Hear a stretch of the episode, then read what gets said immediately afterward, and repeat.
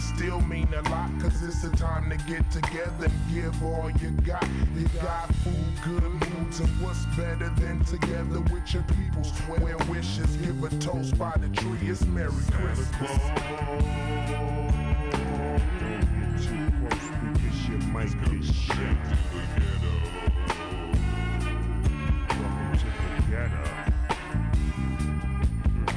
Santa Claus on the ceiling, Jack Frost Pinch the Grinch for being a holiday villain.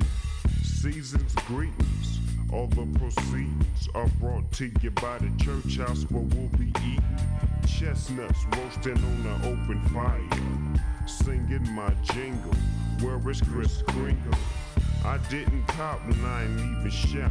I even stayed in the house when the homies tried to sneak me out. Now all I want for Christmas is my six four Chevrolet and a granddaughter for her grandmother Beverly.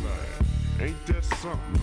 Nah, ain't that nothing. How it's Christmas time and my rhyme steady bumping. Everybody happy, happy. Hair still nappy. Gonna steal a gift for my old grandpappy. Catch me giving out turkeys at the church house. Don't try to work me, just stand in line and everything gonna be fine. Holla at your folks, boys, bang, bang. Ain't no help from no help, just a dog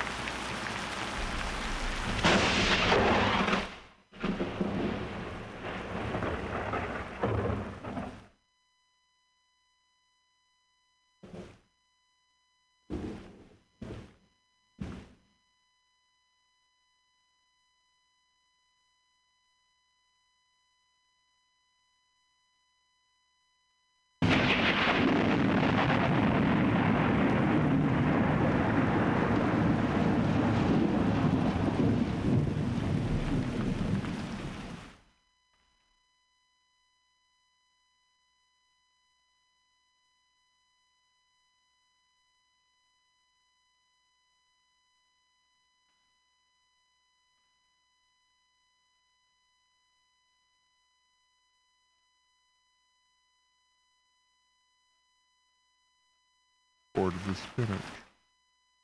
Paradoxically, I'm about to climb a mountain on Christmas Day with a man named Larry Davis.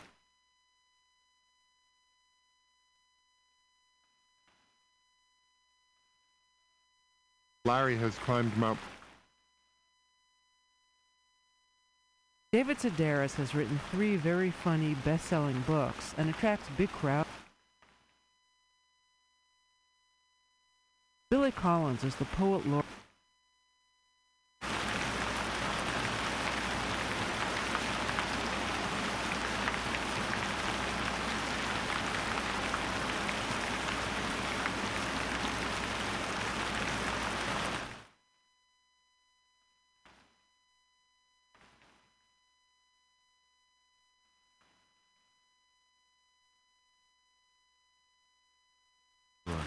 Forgetfulness. The name of the author is the first to go, followed obediently by the title, the plot, the heartbreaking conclusion, the entire novel which suddenly becomes one you have never read, never even heard of. It is as if one by one the memories you used to harbor decided to retire to the southern hemisphere of the brain, to a little fishing village where there are no phones. Long ago you kissed the names of the nine muses goodbye, and you watched the quadratic equation pack its bag. And even now, as you memorize the order of the planets, something else is slipping away. A state flower, perhaps, the address of an uncle, the capital of Paraguay. Whatever it is you are struggling to remember, it is not poised on the tip of your tongue, not even lurking in some obscure corner of your spleen. It has floated away down a dark mythological river whose name begins with an L, as far as you can recall, well on your own way to oblivion, where you will join those who have even forgotten how to swim and how to ride a bicycle. No wonder you rise in the middle of the night to look up the date of a famous battle in a book on war. No wonder the moon in the window seems to have drifted out of a love poem that you used to know by heart.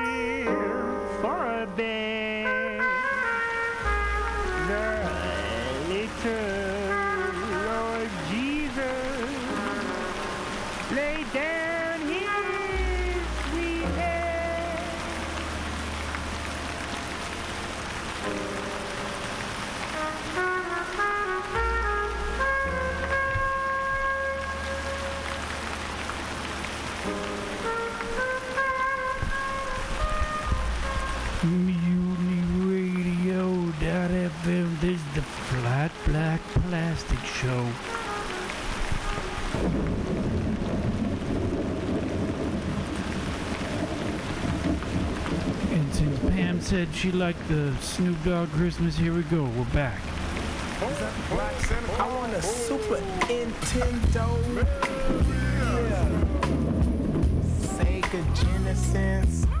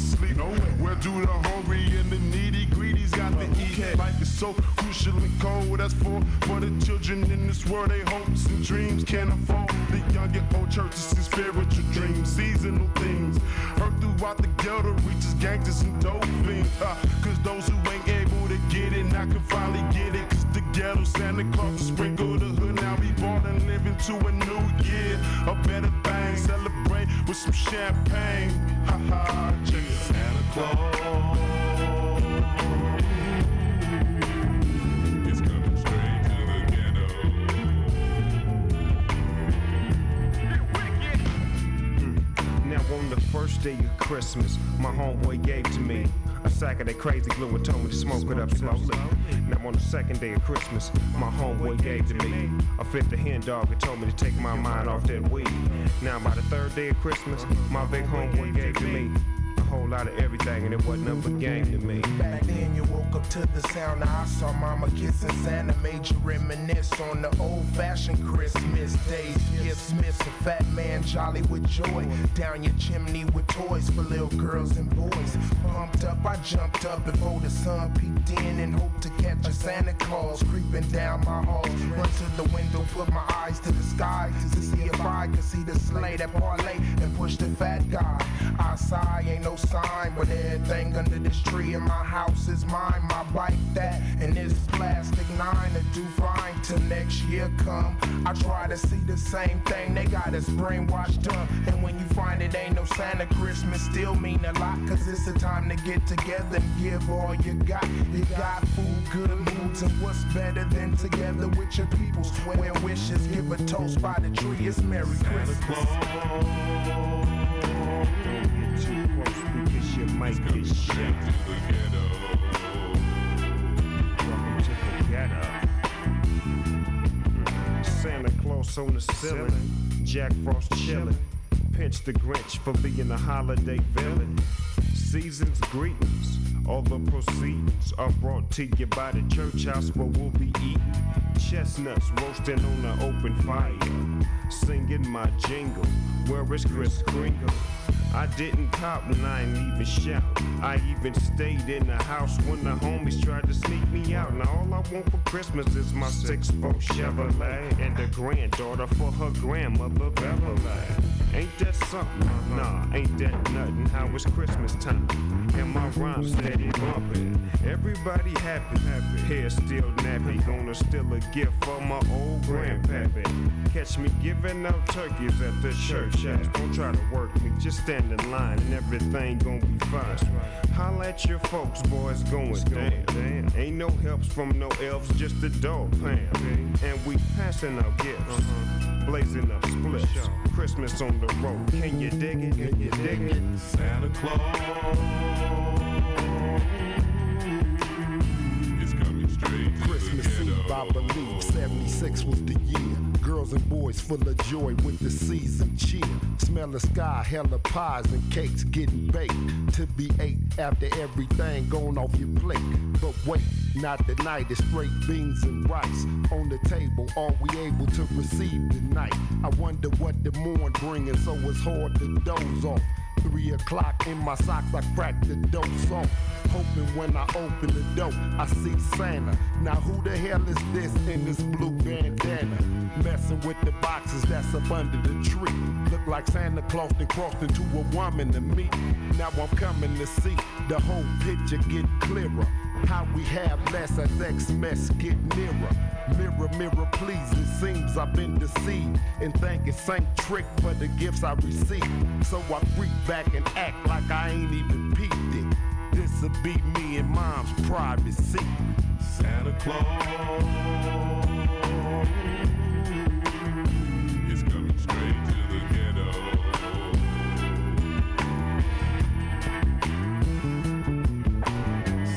floor.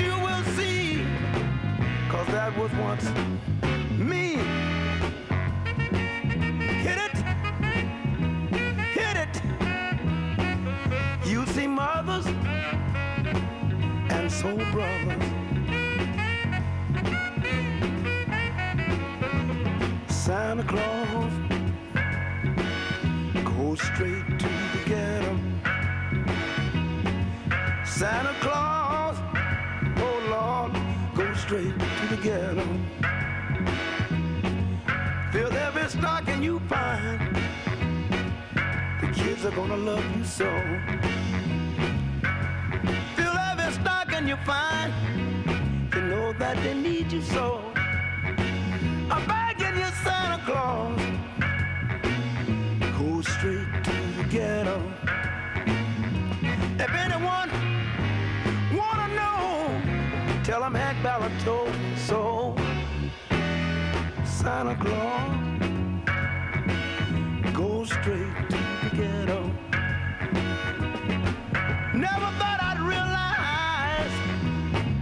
singing a song with water in my eye. Santa Claus, go straight to the ghetto. Don't leave nothing for me.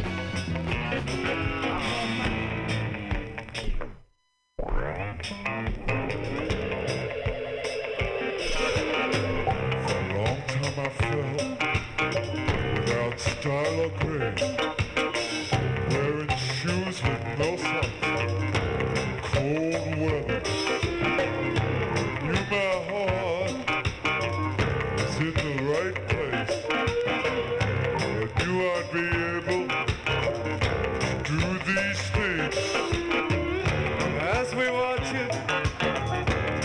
This old grave. That was hard to know. That was where he's at.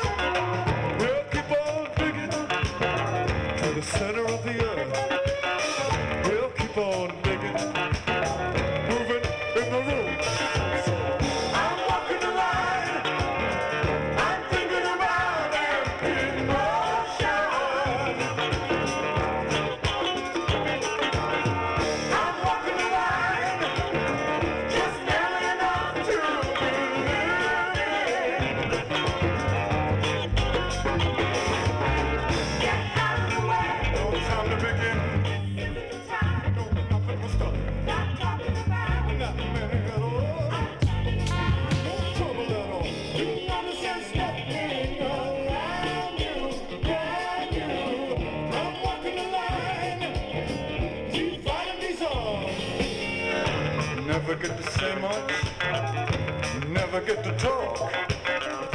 Tell us a little bit, but not too much.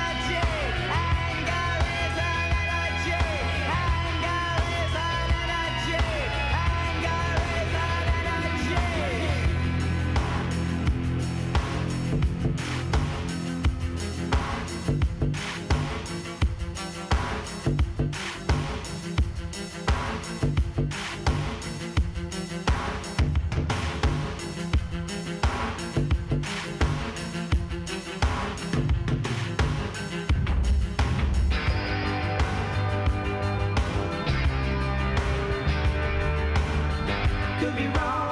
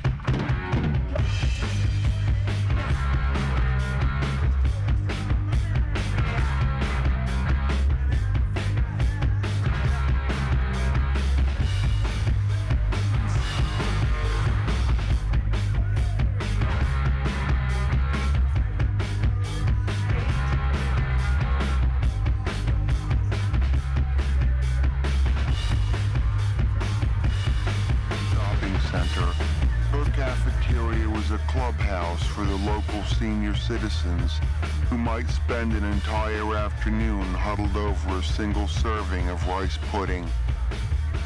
The K&W was past its prime, whereas my cafeteria was located in the sparkling new Crabtree Valley, a former swamp that made her mall look like a dusty tribal marketplace. The Piccadilly had red velvet walls and a dining room lit by artificial torches.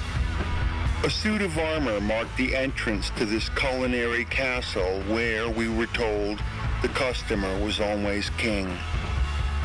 As a dishwasher, I spent my shifts yanking trays off a conveyor belt and feeding their contents into an enormous foul-mouthed machine that roared and spat until its charges, free of congealed fat and gravy, came steaming out the other end, fogging my glasses and filling the air with the harsh smell of chlorine. I didn't care for the heat or the noise, but other than that, I enjoyed my job.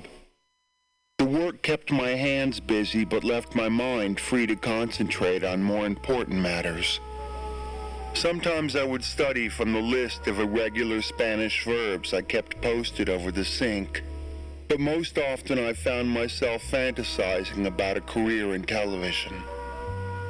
It was my dream to create and star in a program called Socrates and Company, in which I would travel from place to place accompanied by a brilliant and loyal proboscis monkey. Socrates and I wouldn't go looking for trouble, but week after week it would manage to find us.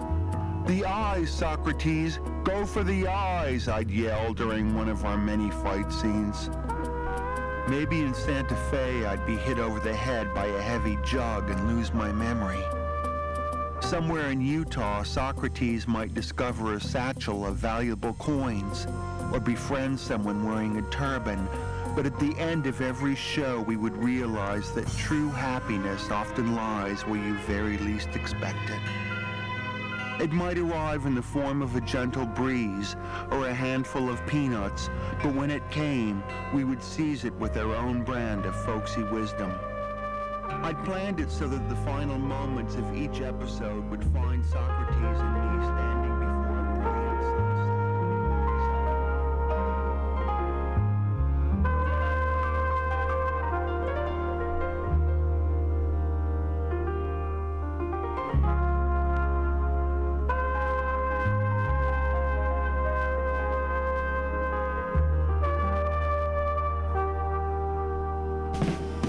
suddenly occurred to me that we were all held captive in that prison known as the human mind, I would muse, or it suddenly occurred to me that freedom was perhaps the greatest gift of all.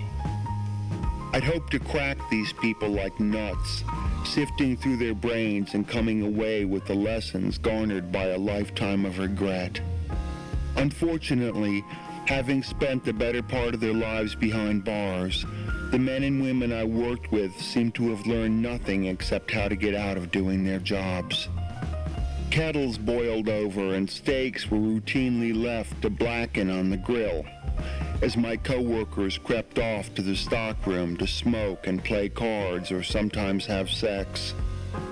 It suddenly occurred to me that people are lazy, my reflective TV voice would say. This was hardly a major news flash, and as a closing statement, it would undoubtedly fail to warm the hearts of my television audience, who by their very definition were probably not too active themselves. No, my message needed to be more upbeat and spiritually rewarding. Joy, I'd think, whacking the dirty plates against the edge of the slop can. What brings people joy? As Christmas approached, I found my valuable fantasy time cut in half. The mall was crazy now with hungry shoppers, and every three minutes I had the assistant manager on my back, hollering for more coffee cups and vegetable bowls. The holiday customers formed a loud and steady line that reached past the coat of arms all the way to the suit of armor at the front door. They wore cheerful Santas pinned to their baubled shirts and carried oversized bags laden with power tools and assorted cheeses, bought as gifts for friends and relatives. It made me sad and desperate to see so many people, strangers whose sheer numbers eroded the sense of importance I was working so hard to invent. Where did they come from and why couldn't they just go home? I might swipe their trays off the belt without once wondering who these people were and why they hadn't bothered to finish their breaded cutlets. They meant nothing to me, and watching them move down the line towards the cashier, it became apparent that the feeling was mutual. They wouldn't even remember the meal, much less the person who had provided them with their piping hot tray. How was it that I was important and they were not? There had to be something that separated us. I had always looked forward to Christmas, but now my enthusiasm struck me as cheap and common. Leaving the cafeteria after work, I would see even more people swarming out of the shops and restaurants like bees from a burning hive. Here were the young couples in their stocking caps and the families clustered beside the fountain, each with its lists and marked envelopes of money. It was no wonder the Chinese people couldn't tell them apart. They were sheep, Stupid animals programmed by nature to mate and graze and bleed out their wishes to the obese, retired school principal who sat on his ass in the mall's sorry-looking North Pole. My animosity was getting the best of me until I saw in their behavior a solution to my troubling identity crisis. Let them have their rolls of gift wrap and gaudy personalized stockings. If it meant something to them, I wanted nothing to do with it. This year, I would be the one without the shopping bags, the one wearing black in protest of their thoughtless commercialism. My very avoidance would set me apart and cause these people to question themselves in ways that would surely pain them. Who are we, they'd ask, plucking the ornaments off their trees. What have we become, and why can't we be more like that somber fellow who washes dishes down at the Piccadilly cafeteria?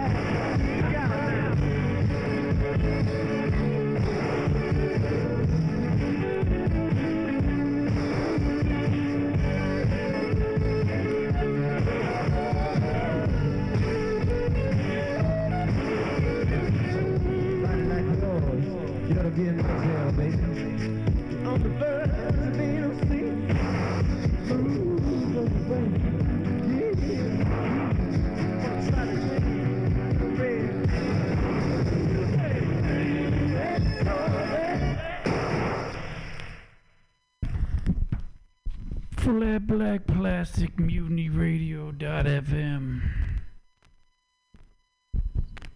Happy holidays.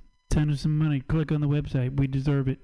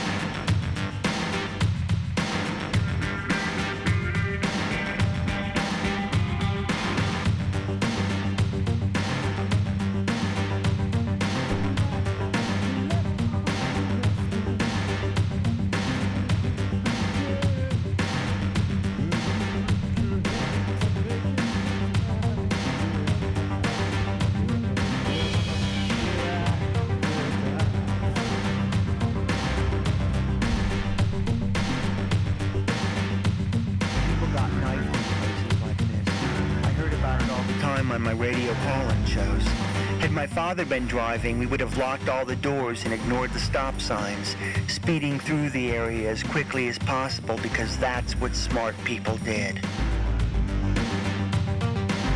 Pulled over and parked behind a van, whose owner stood examining his flattened tire with a flashlight. Things might get a little rough up there, so just do what I tell you, and hopefully no one will get hurt. She flipped her hair over her shoulder and stepped out of the car, kicking aside the cans and bottles that lined the curb. My sister meant business, whatever it was, and in that instant she appeared beautiful and exotic and dangerously stupid. Local teens slain for sport, the headlines would read. Holiday hijinks end in homicide. Maybe someone should wait with the car, I whispered, but she was beyond reason, charging up the street in her sensible shoes with a rugged, determined gait. There was no fumbling for a street address or doorbell. Lisa seemed to know exactly where she was going. I followed her into a dark vestibule and up a flight of stairs, where without even bothering to knock, she threw open an unlocked door and stormed into a filthy, overheated room that smelled of stale smoke, sour milk, and seriously dirty laundry. Three odors that, once combined, can peel the paint off of walls. This was a place where bad things happened to people who clearly deserved nothing but the worst. The stained carpet was littered with cigarette butts, and clotted, dust-covered flypaper hung from the ceiling like beaded curtains. In the far corner of the room, a man stood beside an overturned coffee table, illuminated by a shadeless lamp that broadcast his shadow, huge and menacing, against the grimy wall. He was dressed casually in briefs and a soiled t-shirt, and had thin, hairless legs, the color and pebbled texture of a store-bought chicken. We had obviously interrupted some rite of unhappiness, something that involved shouting obscenities while pounding upon a locked door with a white tasseled loafer. The activity consumed him so completely that it took the man a few moments to register our presence. Squinting in our direction, he dropped the shoe and steadied himself against the mantel.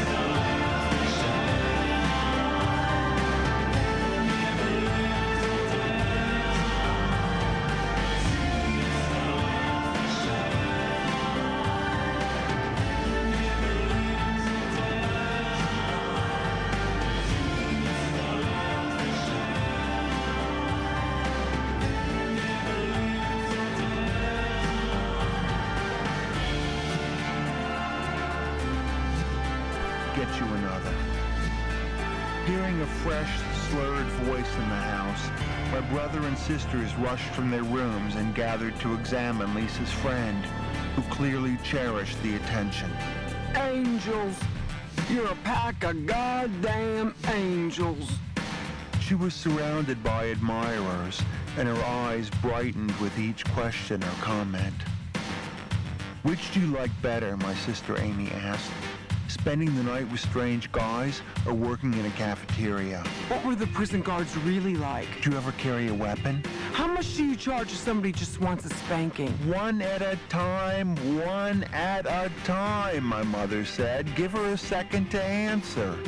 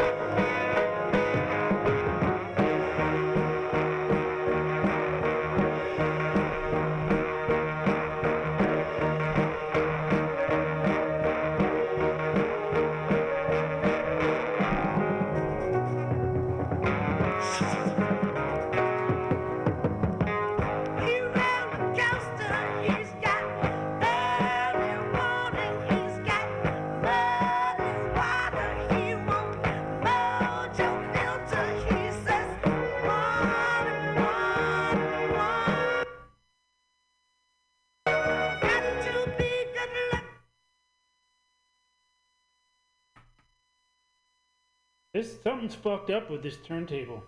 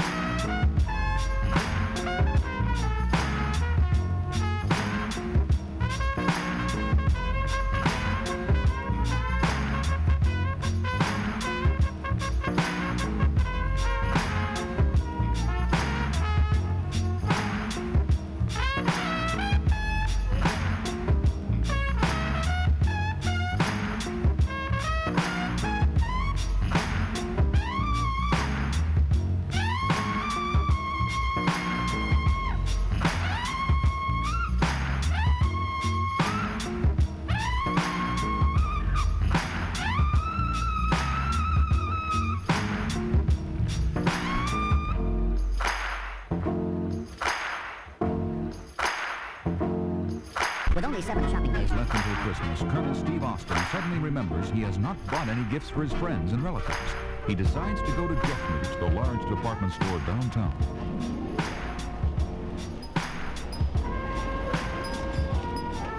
Can I help you, sir? Yes, I'm looking for something in perfume.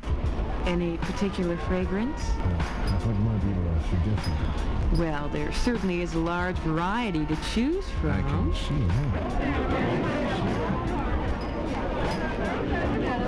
that. Commotion about. That's where the store Santa Claus holds court. Probably some kid didn't get what he wanted and is registering a complaint.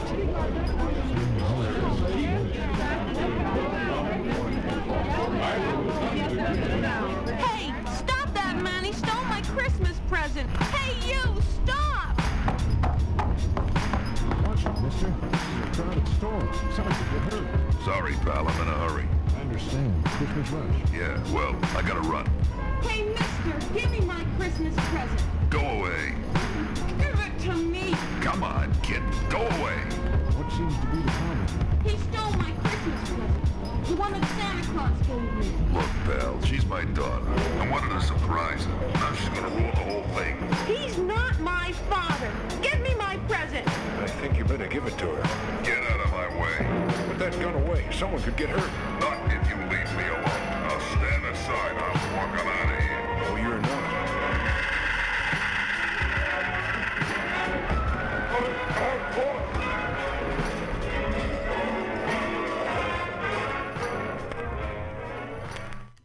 Later, at the Office of Scientific Intelligence, Colonel Steve Austin is in a security conference with his boss, Oscar Goldman. Good thing you called me in on this, Steve. When I grabbed that guy, he dropped the package and it broke open. I could see the thing inside was no ordinary Christmas present. A rat. That's why I picked it up and got it to you. Steve, you seem to have a talent for finding trouble. But in this case, you may have stumbled on a major espionage ring. An espionage ring? Steve, the man you fought with in the department store is Harrison Fredericks. For a long while, he's been known to be a free agent in the espionage market, selling his services to the highest bidder. But what is even more interesting to us is what he was carrying in that package. What was it? It was an electronic fuel cell for our latest attack missile, the SYR-9. The SYR-9? I thought that was out in California.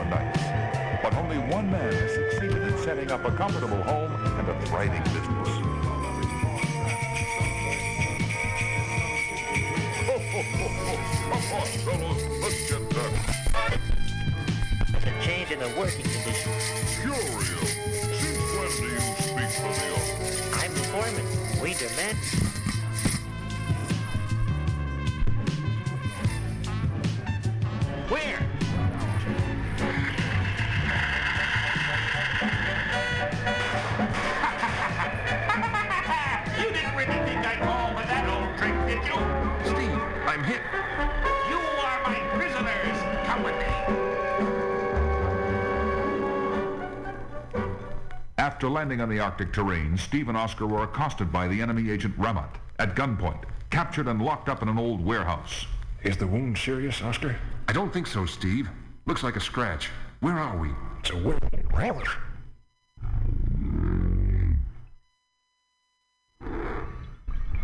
Where are we?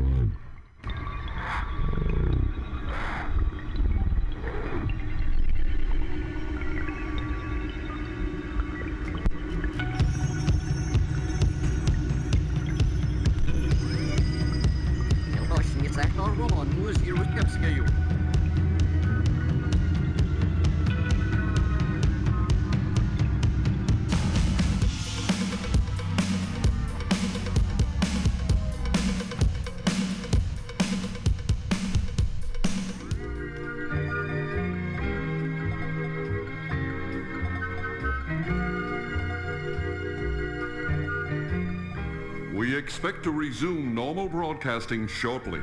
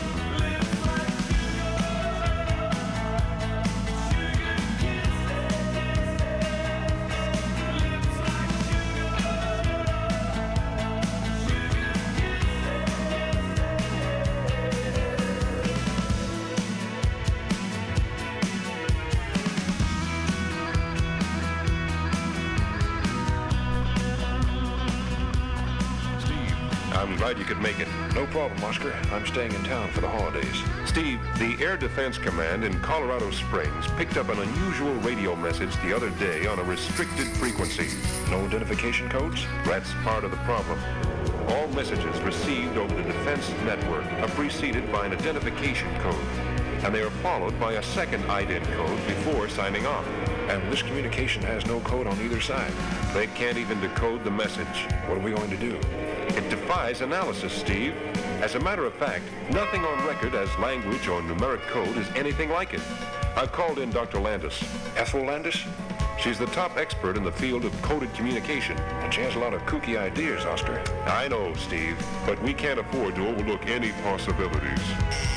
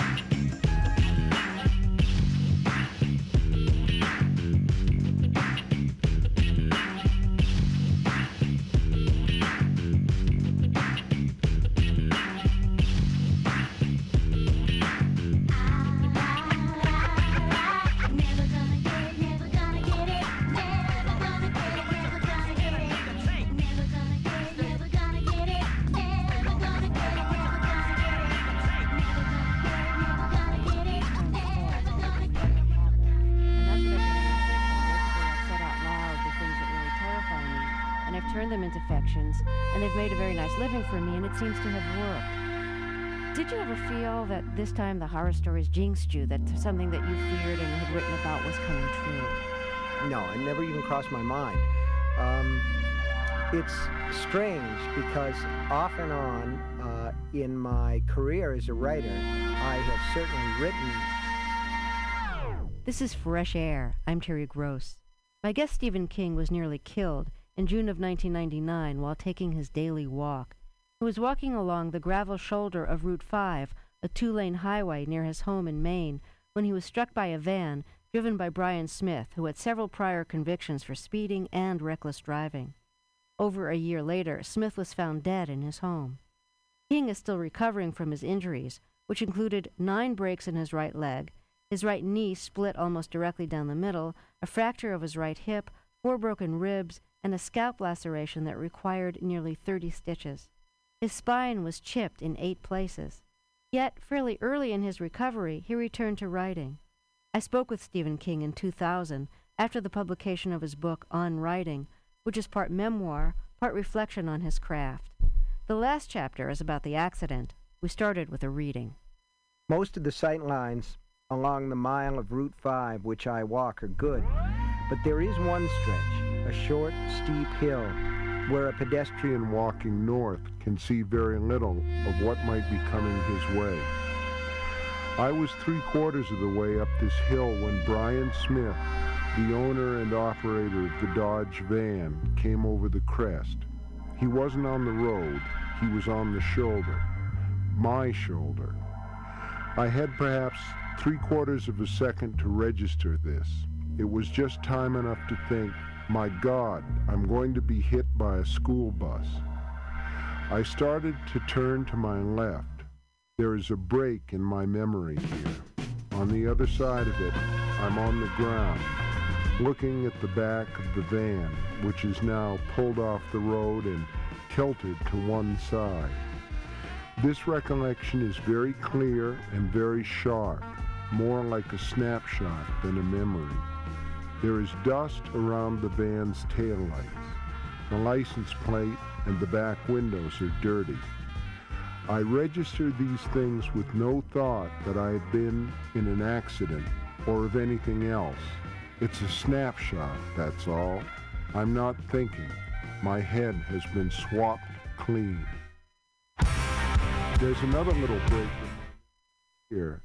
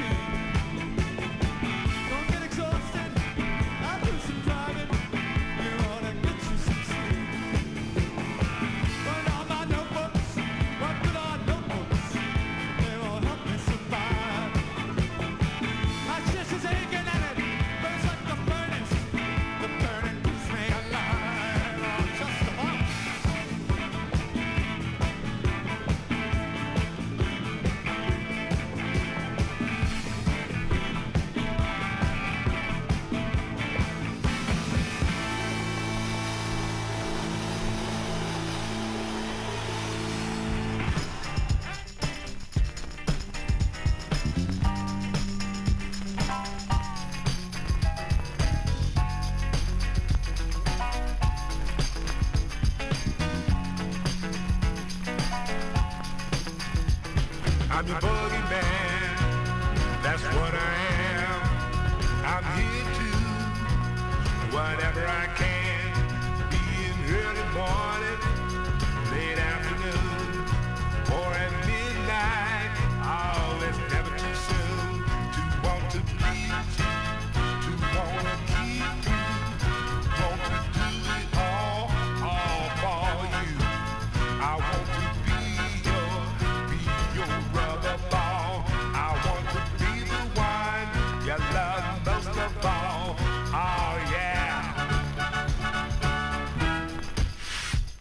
I'm your boogeyman, I'm your boogeyman. Turn me on. I'm your boogeyman, I'm your boogeyman. Do what you want. I'm your boogeyman, I'm your boogeyman. Turn me on. I'm your boogeyman, I'm your boogeyman. Do what you want. I'm your boogeyman. That's what I am. I'm here to whatever I can. Be in early morning,